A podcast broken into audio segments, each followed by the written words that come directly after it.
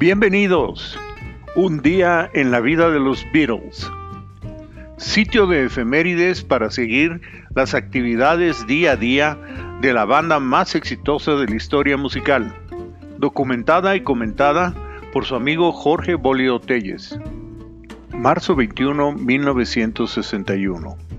Los Beatles debutan en el turno de la noche en la caverna de Liverpool.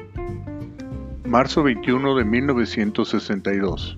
Los Beatles tocan en la caverna durante la noche. Marzo 21 de 1963.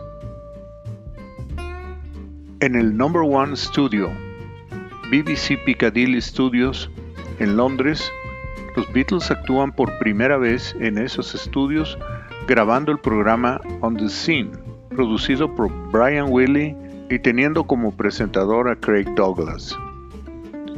Los ensayos comenzaron a las 10 de la mañana para grabarlos entre 1 y 2 de la tarde. Solamente tres canciones, Misery, Do You Want to Know a Secret, Please Please Me, que serían transmitidos por la radio el 28 de marzo de 5 a 5.29 de la tarde. Marzo 21 de 1963.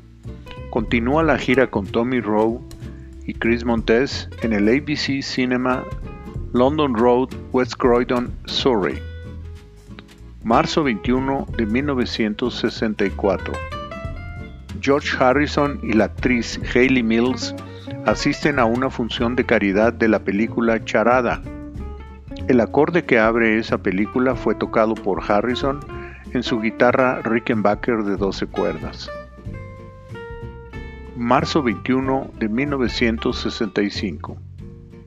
El equipo de filmación de la película Help sale de Overtown para filmar con los dobles unas escenas en Rastad Station y otra en un túnel en ruta a Salzburgo donde pasaron la noche. Los Beatles permanecieron en Overtown hasta el 22 de marzo cuando volaron de Salzburgo rumbo a Londres. Marzo 21, 1966. George Harrison y Patty Boyd contraen matrimonio en Esher Registry Office en Surrey. Solo asistió Paul. Se separaron en 1974, se divorciaron en 1977 y Patty se volvió a casar con Eric Clapton en 1979 marzo 21, 1967. En el estudio 2 de EMI Studios en Londres, de 7 de la tarde a 2.45 de la mañana, se graba la canción Getting Better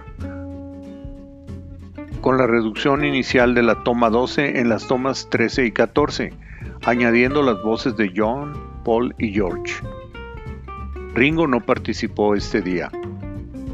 Una de las anécdotas menciona que John había tomado ácido y tuvo riesgos de caerse del techo del edificio donde lo había dejado George Martin y tuvo que ser rescatado por los otros Beatles en cuanto supieron dónde estaba. Luego trabajaron en Lovely Rita en la toma 11 con George Martin tocando el solo de piano. En esa misma sesión se hizo la mezcla monaural de Lovely Rita de los remixes 1 y 15 de la toma 11. Trabajo hecho por el productor George Martin, Jeff Emerick y Richard Lush. 21 de marzo de 1969.